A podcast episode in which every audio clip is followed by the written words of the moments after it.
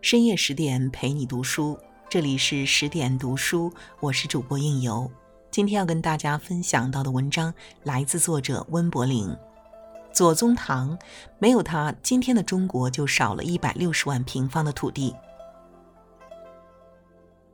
在晚清四大名臣中，左宗棠是一个异类。曾国藩会做人，朋友弟子满天下。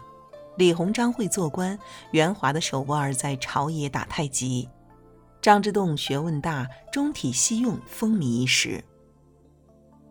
而左宗棠的外号是“左骡子”，从外号就可以看出，此人属于刚烈执拗的一类人。这种人硬气，做事情基本都会有所成就，生死看淡，不服就干。一八一二年，左宗棠生于湖南的寒素之家。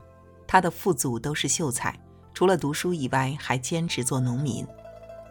生在这样的家庭，左宗棠从小就被设计好人生路线：读书、科举、做官、荣显。要走好主流的路线，就一定要钻研四书五经。可左宗棠对寻章摘句的学问烦透了，就偷偷找课外书来看。顾祖愚的《读史方舆纪要》。顾炎武的《天下军国利病书》，齐昭南的《水稻提纲》，这些被视为洪水猛兽的书，他都烂熟于心。现在提倡的素质教育，在当时却是不务正业，所以结局也可以想象。左宗棠连续三次进京考试，全部名落孙山。一八三八年，二十七岁的左宗棠黯然离开了北京。在南下的路上，他做了一个影响一生的决定：既然考不上，那老子就不考了。历尽生活的磨难后，他终于发现了自己想要的是什么。从此以后，他不再为别人而活，只听从自己内心的呼唤。至于科举、做官，爱谁谁去。左宗棠开始读自己喜欢的书，做自己想做的事，见自己欣赏的人。结果硬生生从一个边缘人活成了主流，把自己做到极致，生活就有了意义。世事就是如此有趣。当左宗棠摒弃正统学术之后，却又因学问高深而成为了湖南的风云人物。第一个赏识他的是贺西龄兄弟。左宗棠曾跟随贺西龄读书，师生关系十分亲密。贺西龄也很喜欢这个学生，专门写诗夸奖他：“六朝花月豪端扫，万里江山眼底横。开口能谈天下事，读书深报古人情。”并且在诗下做了注释：“技高尽弃词章，为有用之学；谈天下形势，了如指掌。”哥哥贺长龄也很欣赏左宗棠，称其为国土。省部级干部亲自盖戳认证，童叟无欺。第二个赏识他的是两江总督陶树。一八三六年，陶树请假回家扫墓，路过李陵，恰好左宗棠在这里当老师，县令就请他为陶大人的行馆写一副对联，写对联而已，好说。春殿雨从容，念在家山印心实在。大江流日夜，八州子弟翘首恭归。既说了道光皇帝亲自自题印心石屋赠送桃树，又代表家乡人民对其歌功颂德，高明啊！桃树也特别喜欢这副对联，把左宗棠叫来问话。这一问不得了，左宗棠马上就把陶大人给折服了。并且当场就定论，君将来功业当在我之上啊！这一年，左宗棠才二十五岁，相当于大学毕业的年纪。第三个赏识他的是林则徐。一八四九年，林则徐在云贵总督的岗位上辞职，路过湖南，特地派人请大名远扬的左宗棠前来见面。两人在船上整整谈了一夜。除了谈论历史、社会以外，他们的重点是新疆，包括当地的山川、水利、民族、农牧。三十年后的那场大战也来源于此。对了，左宗棠跟桃树的女婿也是好朋友，他叫胡林翼。找到兴趣以后，左宗棠的人生开挂了。他在自己的世界策马狂奔，最终在经世致用的小众领域中成为说一不二的大咖。有了满腹才学，左宗棠的直男癌犯了。他给自己起了一个昵称“金亮”。他很快就证明自己不是吹牛。1852年，太平天国围攻长沙。湖南巡抚张亮基派人去请左宗棠：“你不是牛吗？麻溜的出来干活。”四十一岁的左宗棠就此开始辉煌的后半生。他的工作相当于幕僚，但张亮基心大，把巡抚的活儿全部推给了他，自己当了甩手掌柜。左宗棠也没有推辞，如此大任，舍我其谁？他昼夜调军时、制文书，让太平军三个月都进不了长沙城，最终掉头北上，扑向武汉、南京。左宗棠一战成名。两年后，张亮基离开湖南，他又成为新巡抚骆秉章的幕僚。在当时，巡抚可以换人，但谁都离不开左宗棠，所以就有了那句著名的评价。天下不可一日无湖南，湖南不可一日无左宗棠。在以后的六年中，他辅佐骆秉章内清四境，外援吴省，以幕僚之身行巡抚之任，大家还心服口服。我就想问问，有才就可以任性吗？答案是可以。在晚清四大名臣中，左宗棠和曾国藩、李鸿章的关系都不太好，但曾国藩的修养很好，能容人。一八六零年，太平军攻破江南大营，浙江财富之地彻底暴露在太平军的刀锋下，而曾国藩又在向南京进攻。这个时候，必须有人能独当一面。选来选去，除了左宗棠，好像也没有别人了。于是曾国藩就放手让左宗棠组建禁军，并在第二年举荐他为浙江巡抚，南下收复浙江。四十九岁的左宗棠抓住了人生中最大的机遇，短短四年时间，他率军横扫浙江，官职也从四品闲官一路升为闽浙总督，爵封一等客敬伯。说好的经世致用，就一定要入世报国；说好的当今诸葛，就一定要建功立业；说好的指化天下，就一定要灭敌得胜。人生最牛逼的事儿啊，就是实现自己吹过的牛逼。十九世纪的中国是一块让人垂涎的肥肉。李鸿章主张重点防御海疆，防止英法美日等国从大海而来，扰乱大清的财富重地；而左宗棠主张海塞并重，因为西边有强大的俄国和从印度来的英国，这就是晚清的海防与塞防之争。平心而论，二人坚持的立场都有道理，大清国一点都不能少，但是李鸿章却主动放弃新疆。咱国土太大，不要了。此时的新疆压根儿不在大清手中，而是被俄国支持的叛军阿古柏占据，并且已经得到英俄的外交承认。这下就把钢铁硬汉左宗棠惹火了。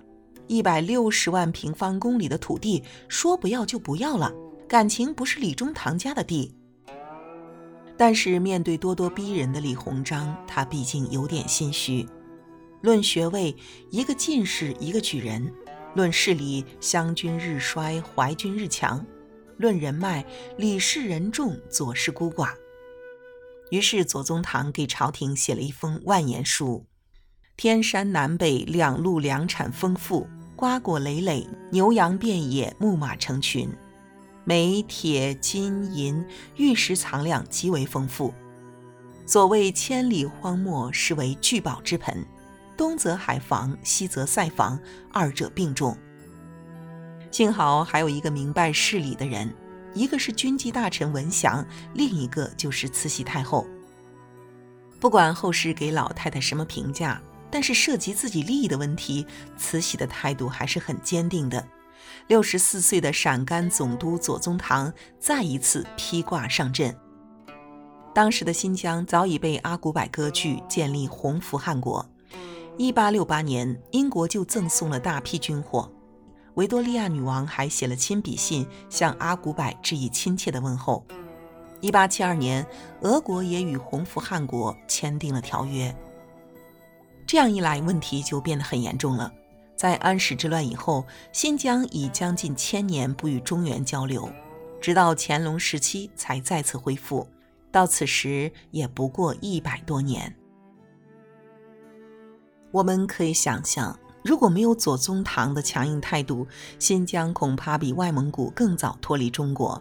我们今天真的是西出阳关无故人了。既然下定决心，那就干吧。他亲手制定了西征的战略，缓进速决。首先是钱，左宗棠预计需要八百万两白银的军需，但实际到账只有五百万两，怎么办呢？他准备向外国银行借钱应急。平心而论，朝廷也还算给力。在左宗棠借钱之后，朝廷看到左宗棠的决心，也大手笔支持。据统计，从1876到1880年。收复新疆共花费五千万两，平均每年要用一千万两，占朝廷年收入的百分之十五。然后是武器，左宗棠向洋人买，向朝廷要，费尽心机为西征军弄来了劈山炮、来福大炮、后膛枪等装备。英国历史学家包罗杰说，这支军队基本近似一个欧洲强国的军队。中国最优秀的统帅，视死如归的军队，世界一流的装备，朝廷的大力支持。此时的阿古柏生命已进入倒计时。一八七六年三月，左宗棠离开兰州，挥师西进，战斗过程毫无悬念。一八七八年一月，盘踞新疆十二年的阿古柏军事集团被全歼，新疆收复。这次战役几乎是左宗棠以一己之力扭转乾坤，他足以配得上“左公千古”的荣誉。他是那个时代的男神，也是最强硬的汉子。阿古柏被全歼，但伊犁却被俄国占据。俄国的说法是，待清朝占领伊犁，一旦清军收复北疆，就立刻归还。在他们的脑子中，清军都烂成什么玩意儿了，还能远征？可左宗棠就这么来了，招呼都不打。一八七八年十月，朝廷派崇厚出使俄国，希望能要回伊犁。但到了俄国后，估计是伏特加喝多了，崇厚就把伊犁送给了俄国，也不通报朝廷，就这么大摇大摆回家了。左宗棠一下子就怒了。老子从南走到北，又从东打到西，你个老东西就把伊犁送了，啥玩意儿啊？回家后，崇厚被判斩监侯，最终花三十万两白银买了一条命。左宗棠向朝廷报告：这次不算数，请重新派人去谈判，谈不拢我就带兵开战了。最终去俄国谈判的是曾国藩的长子曾纪泽。为了给曾纪泽的谈判桌上增加筹码，左宗棠在后方也定下三路大军收复伊犁的新方案。一八八零年，他已经六十九岁了。由于水土不服，他经常早上咳血，还有浑身的湿疹，这样的身体早已不适合远征。但想要回伊犁，自己又必须出关，怎么办呢？左宗棠让人抬着一口棺材跟在自己身后，踏上平生最壮烈的征程。曾看到过一句话：“此生若能得幸福安稳，谁又愿颠沛流离？”六十九岁的老人不能在家含饴弄孙，甚至有家难回，他图什么？因为此身早已许国，再难许庆。第二年，曾纪泽与俄国签订中俄伊犁条约，争取回部分主权和领土。在当时，这已经是最好的结果了。条约签订的那一天，左宗棠刚好抵达北京。弱国外交的胜利，他会感到欣慰吧？在晚清名臣中，左宗棠是一个异类。他与其他人最大的不同是点燃一身正气作为火把，在浑浊的时代照亮自己，也温暖了世界。二十三岁时，左宗棠就写下一副对联：“身无半亩，心忧天下；读破万卷，神交古人。”其气势之豪迈，丝毫不像前途未卜的年轻人。近五十年后，垂垂老矣的左宗棠依旧一身肝胆。在西征新疆之前，他曾写过一封家书：“昔世艰阻万分，人人望而却步。我独一力承当，亦是欲受尽苦楚，留点福泽与儿孙，留点榜样在人世耳。”读到这句话的时候，我鼻子一酸，哭了。当大清的滚滚诸公在醉生梦死的时候，他们是否知道，这个抬棺上阵的老人在万里戈壁中的奋斗？左宗棠在不顾生死拼杀的时候，是否知道，他所保卫的江山被一群瘾君子、真小人腐蚀的千疮百孔？他是知道的。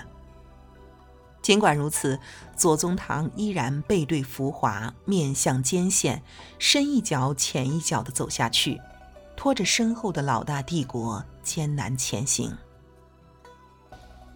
这才是真正的英雄，十年饮冰难凉热血的真英雄。世人都说左宗棠太犟了，可我就喜欢这样的犟骡子，在任何时代最缺的就是这样的钢铁硬汉。这样的纯爷们儿才是民族的钢铁脊梁。